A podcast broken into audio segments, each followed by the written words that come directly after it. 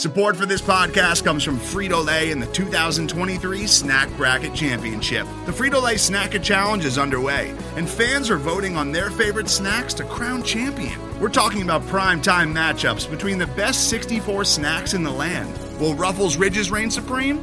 Can Doritos defend their dynasty? Or will Smartfood use their smarts for a surprise upset? Only you can decide. Get in on all the action for a chance to win up to $1,000 or a year's worth of snacks. Let your snacks be heard. Just go to fritolaysnacket.sbnation.com to vote and enter for a chance to win. No purchase necessary. Sweepstakes ends April 3rd, 2023. Void where prohibited. Year's worth of snacks awarded in the form of 52 coupons, each good for one bag of chips. See official rules at fritolaysnacket.sbnation.com.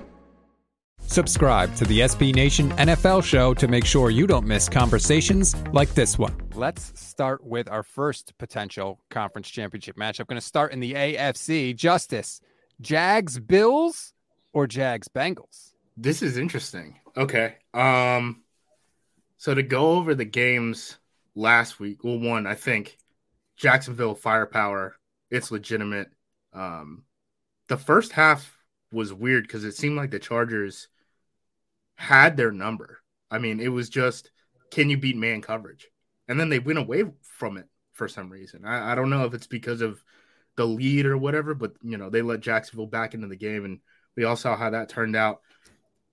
I think I think both the Bengals and the Bills, their passing games weren't as great as they could have been. And I, I'm I'm a little worried about Josh Allen at this point because you look at the season season long stats, and they're still pretty good.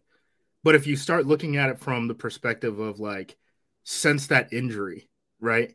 Josh Allen's kind of been a different dude, and you've seen.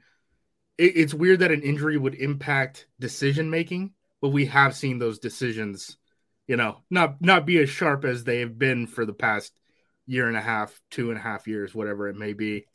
I think the better matchup at this point, I think, is Cincinnati, just because I think I trust Burrow to protect the ball a little bit more.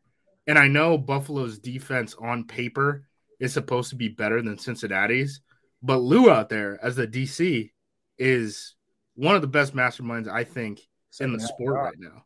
Yeah, I mean, he was a guy. Do you guys remember that Cincinnati DC opening and how long it took him to fill that? It was like a whole ordeal. Like they, they went, I think it was like a month or two longer than anyone else in the league with that DC opening, and then they signed, you know, Lou Anarumo, who's who's at that point was kind of like a, a no-name guy, and people were like, "Oh my God, Bengals are to bangle." He's now become like the most underrated defensive coordinator in the league, in my opinion. So, I think I'd like to see that matchup a little bit more, and I'm sure Bills fans are just like, "I can't believe you're picking against us in the first round of the gauntlet." Yeah, I mean, watchability. You want to see. I mean, you have three high quality quarterbacks, right, who can put up points. Um, it is interesting that you know we're getting into Allen and the decision making. We've talked about turnovers. It seems like every week with him on here, and like they haven't really caught up because the Bills are the Bills, and they've been able to you know. I mean, they almost did last week. It, it came it came down to what was it a fourth down decision where they're making substitutions with 10 seconds left because their play caller switched and they had a third string quarterback in there. Like, I mean, it, it got down to the wire against Miami, and there's teams that are you're going to see better quarterbacks than Skylar Thompson left over in the AFC playoffs, you know? But will you see a better play caller than Mike McDaniel? I'm not sure that's probably not. Um, so I think that should be factored in. But I don't, I think this version of Josh Allen, yes, he makes like the highlight plays, the home run plays.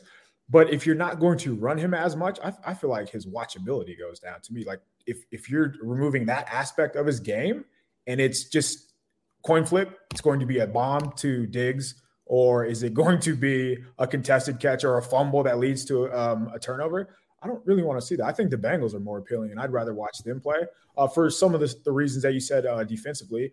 But it's not like they don't have good players on defense too. Like they're finally adding talent on that side of the mm-hmm. ball. And then, of course, you know Ja'Marr Chase, Tee Higgins, Joe Burrow. But the Jaguars play a pretty exciting style of ball too, and I think their speed um, really helps him. Like you, you, talked about the playmakers that they have. So Travis Etienne, like getting him involved. Why did it take so long last week? You talked about them beating the Jags, or sorry, how they were able to beat the Chargers. I think it took Doug Pederson two and a half quarters too long to kind of change up what he was doing. So they started running um, like pivot route, return route. So you're going to run one way, um, act like you're going that way, and fake and go the other way. Like just confusing the Chargers and what they were doing, messing with some of their principles in coverage. And once he did that, that's when the Jaguars really start to take off, uh, take off on offense. So I think the Doug Pederson matchup versus um, the Bengals defense, like that would be really exciting to see. So I, I'm, I'm going to go with the Bengals and Jags. You can hear the rest of this conversation by subscribing to the SB Nation NFL show wherever you get your podcasts.